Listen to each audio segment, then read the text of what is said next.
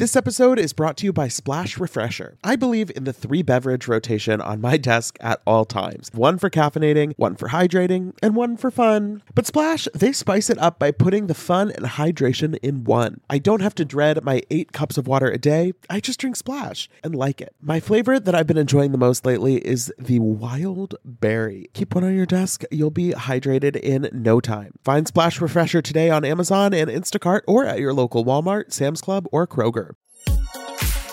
Betches Media presents Ha ha, laugh, funny. Mention It All, a Bravo by Betches podcast. We don't say that, but now we said it. With me, Dylan Hafer. Hold on, check me, boo.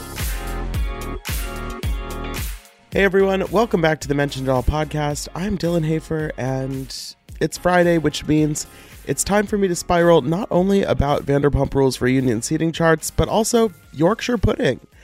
Get you a girl who can do both, or whatever. Um, yesterday, as you most likely know if you're listening to this podcast, was the Vanderpump Rules reunion. Oh, I I'm already nervous to watch it, um, but Bravo fed us a little bit by publishing two seating charts for the reunion because, of course, Raquel has a restraining order against Scheana right now, meaning that they filmed two separate segments of the reunion, and the seating charts are mostly the same. You know, to the to the left of Andy, I'm ha- I just did the little like L with my thumb and my finger because I'm like, which side is the left? If you're, I guess it's actually Andy's right, but if you're if you're looking at the Instagram post, it is on the left. I do know my left and right, um, contrary to maybe the belief that I have just uh, made. So, starting from Andy's right, we have Ariana, Katie, James Kennedy, and Lala. And then on the other side, for the first part, I guess, uh, we have Lisa, Sandoval, Raquel, Rachel, and Schwartz. And Sandoval, Raquel, and Schwartz sandwich is one of the deepest uh, nightmares I can imagine. I guess I don't really know how else you would position them, but like, dear God, Lisa Vanderpump over on that side of the couch. it's going to be tough. Uh, then for the other part, it's switched up. So it is Lisa Sandoval Schwartz and then Scheana on the end. I the thing about Lisa being next to Sandoval is like just numbers wise, it makes sense to keep it four and four because you really couldn't have any of the people on the other side next to Sandoval. But then I feel like Lisa is going to be in this default position of like kind of defending Sandoval. I don't, I just, I'm always nervous about Lisa kind of going to bat for the wrong people. And I feel like this seating chart is going to make it easier for her to sort of give Tom a pass. I don't know. And then word is Tom and Ariana also filmed a separate sit down with Andy yesterday. Lots going on. I I can't wait to see what happens, but also I'm very nervous. We got some great paparazzi photos of Ariana showing up in a uh, sweatshirt that said 1 800 Boys Lie, and then some more of Sandoval and Raquel having a smoke break outside, looking, you know, appropriately miserable together. Um, this reunion really going to be uh, really going to be interesting. Um, but getting back to the reason for the season for me sitting down solo with a microphone today, and that is Top Chef World All Stars. It's episode three. Uh, you know, we hear at the beginning the Middle East has been kicking everyone's ass. Uh, Ali and Charbel have won the first two elimination challenges. Um, and and things are getting real. We're down to 14 chefs, and uh, this episode we are getting a double elimination challenge. This just makes my stomach drop a little bit because I feel like obviously it's an all stars show, but aside from the US contestants, I was not familiar with these people before. So I'm still getting to know everyone. I'm still figuring out who I like, who I think has the most potential, who annoys me the most, and is going to give me the most uh, content to rant about on this podcast.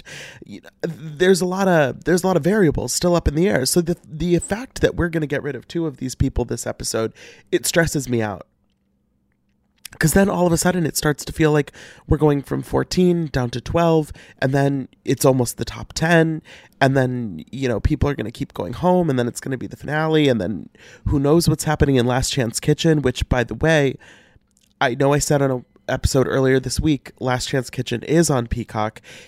Peacock finally got their act together today and when i was finished with the top chef episode it auto auto loaded up last chance kitchen I swear it didn't do that for me last week, or else I wouldn't have gone on that whole rant.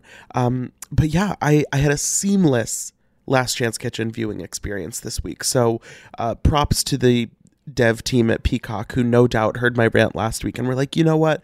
We should make it easier. We should make it easier to find. In fact, you shouldn't even have to find it, it should be served to you because who doesn't want to roll straight from 54 minutes of Top Chef into 16 minutes of Last Chance Kitchen? It's a great hour and 10 minutes of content.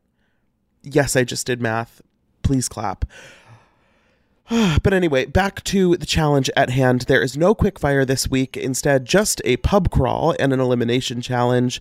Uh, Gail and Tom take the chefs to three different pubs where they are trying classic dishes, um, most of which are not things that I am particularly interested in eating, but we get fish and chips, which I, I do like fish and chips. Fisher fisherman's pie sounds nasty. I don't know. Sunday roast, I'd eat that. Shepherd's pie, which means lamb. Toad in the hole, which means who the hell knows. A steak and ale pie. Uh, bangers and mash. Scotch egg, again, not for me. A jammy yolk is like my my nightmare. Um, but but basically, all of these British pub foods are very it's a very specific genre of of dish, and for most of these chefs that are coming from around the world and more of a fine dining background. The the idea of doing an elevated version of one of these dishes, which is the challenge, it's a really interesting proposition because when you look at something like shepherd's pie or fish and chips, the dishes are simple they're very specific and you know they are they're very down to earth. They it, it's pub food for a reason. It feels like something that you can just have on a plate get your fork and your knife and have a beer with it and that's all you really need. So some of these dishes i think we see them struggling with kind of how do you elevate fish and chips how do you really take a, a Sunday roast with a Yorkshire pudding to the next level?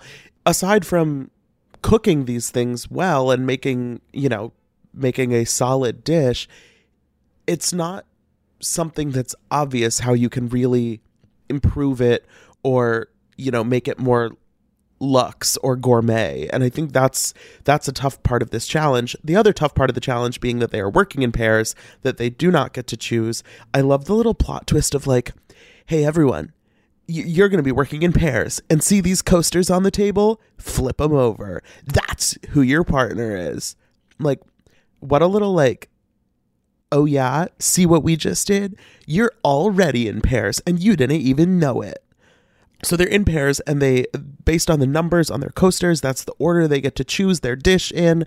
Uh, first, we have Dale and May, who are, um, I would say, uh, it's fair to say that they fucking hate each other. They're not getting along at any point in this episode.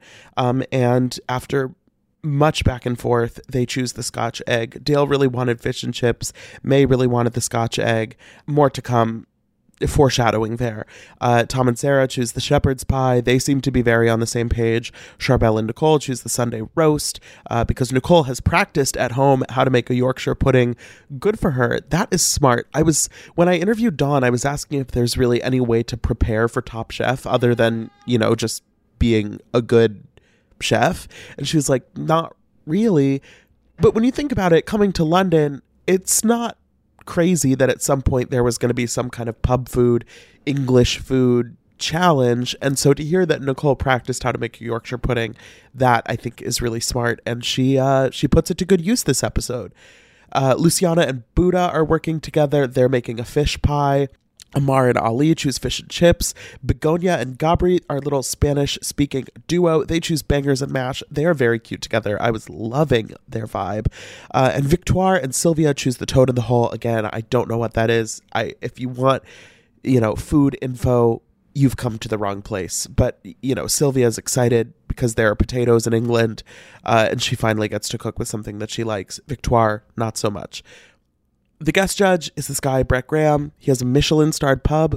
Good for him. I, uh, again, I don't really understand what a Michelin starred pub would be because it's like, okay, is the fish and chips like covered in gold?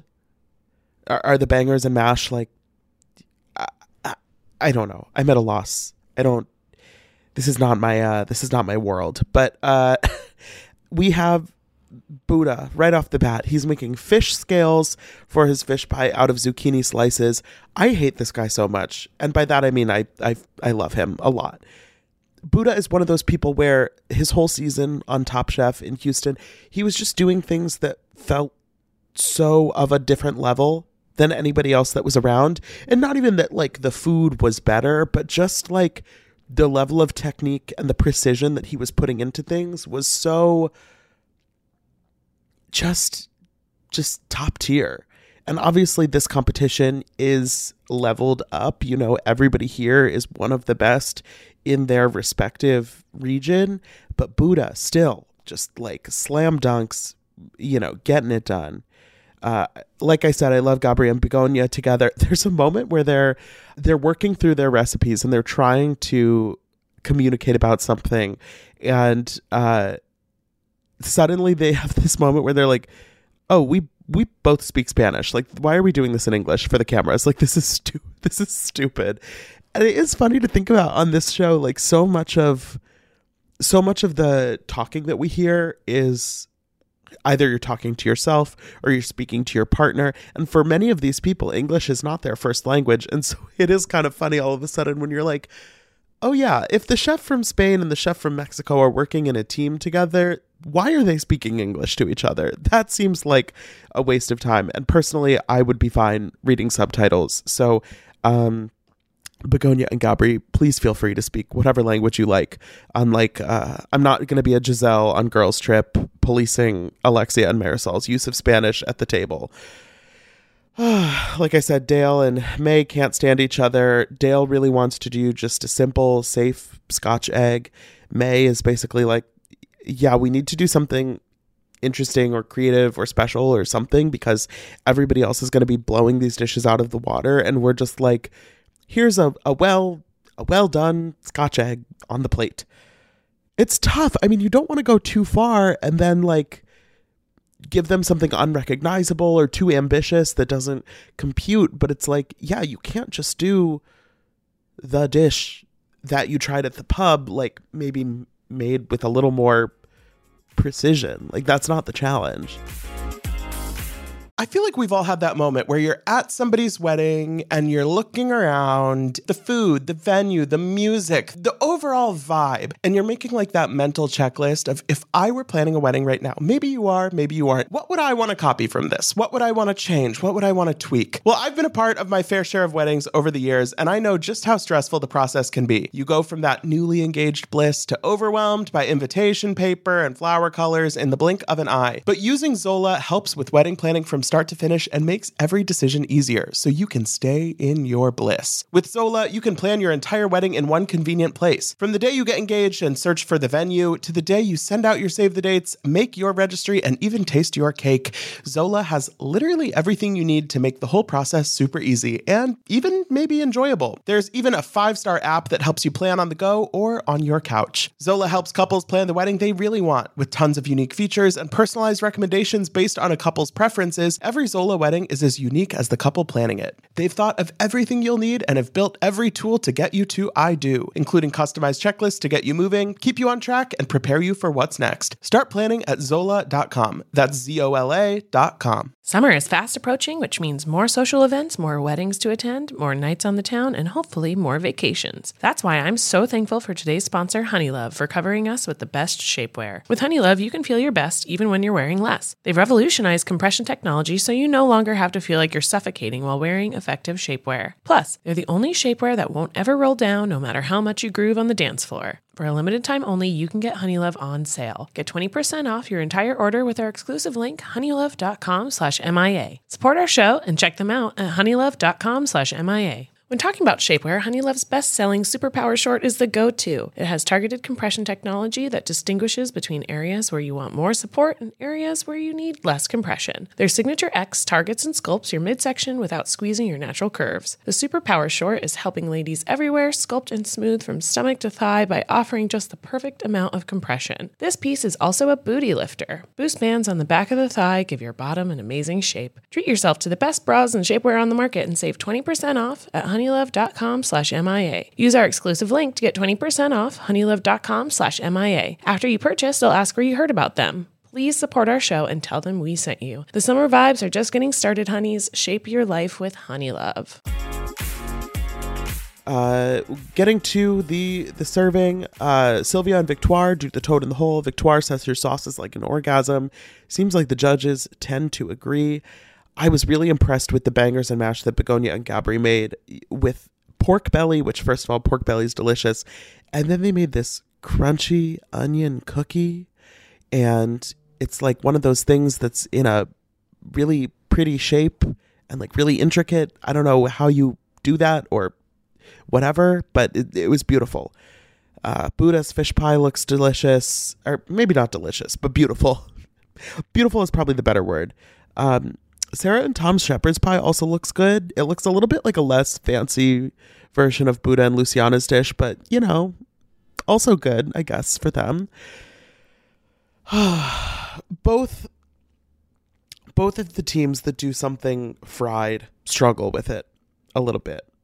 Amar and Ali with the fish and chips, and May and Dale with the scotch egg. Both of them, one of the biggest issues is that the batter is just not crispy enough. The fish and chips looks good. They like everything else, the the vinegar with the fries, but the batter's just not crispy, and that is a main a main necessity of fish and chips.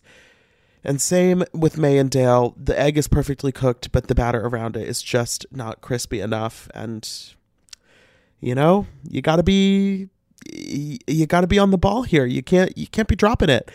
They are, of course, the bottom two for the episode. You know, both of these pairs kind of are apologizing to the judges that they didn't do more to sort of deconstruct the traditional dish. And the judges are like, no, no, no, no, no. That's not actually the issue. Like, the issue that we're pointing out to you is a technical error where this element of the dish that is very important was not executed correctly. And so I think that's it's important on Top Chef when they're giving this feedback that it's like a lot of the time the chef's ideas of what is wrong with their dish isn't actually the issue that the judges are focused on. And you know, we we saw that with um we saw that with uh somebody last week that it was like they weren't quite getting it. They weren't quite get they were like, "Oh, well, you know, they're not going to like everything." And it's like, "No, no, no, you you made this specific error."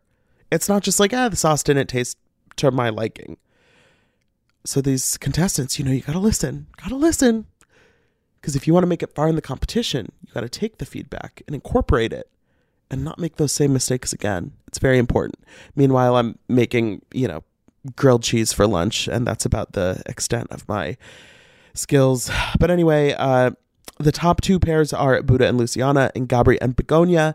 Um, you know, I'm happy for both of them. It both seems like they did a really good job of kind of doing something interesting with the dish, but still keeping all the flavors. You know, giving it to you in a form that you haven't seen before, but then when you taste it, you know exactly what it is. And I think with a challenge like this, that is such the essence of it that it's like it you you understood the assignment, plain and simple.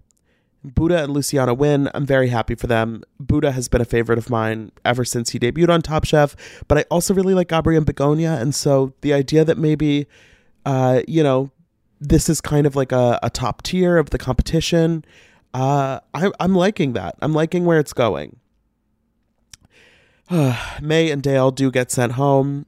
And like I said, I watched Last Chance Kitchen, where they are supposed to make an elevated version of another pub food, a Welsh rarebit, which at first I thought was somebody having uh, a little bit of trouble pronouncing rabbit, but that is not the case.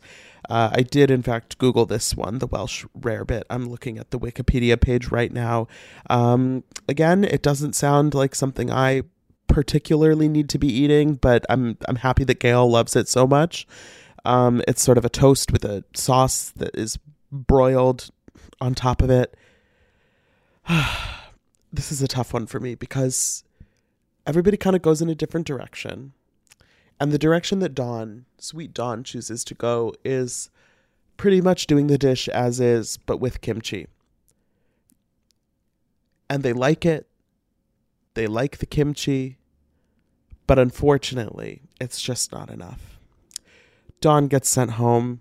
Dale wins the challenge. May also gets to stay. So now, you know, we're doing this three person last chance kitchen thing. I think, you know, at the end of the day, Dawn, uh, she didn't have a creative enough take on it. She added a, an interesting element, but the other two really took it in a different direction. And maybe Dawn should have done the same. But, you know, there'll always be next time. Maybe they'll do like a Last Chance Kitchen reshuffle halfway through. I think sometimes they do that. I don't I don't know. They're always switching it up on us. But anyway, that is this week's episode. And until next time, thank you so much for listening. Don't forget to rate, review, and follow the show wherever you listen. You can follow us on Instagram at Bravo by Betches. And until next time, be cool. Don't be all like uncool. Mention It All is produced by Dylan Hafer, Sean Kilby, Jorge Morales Pico, and Rebecca Sausmacat. Editing by Jorge Morales Pico. Social media by Dylan Hafer. Guest booking by Dylan Hafer and Ali Friedlander. Be sure to follow at Bravo by Betches on Instagram and Twitter.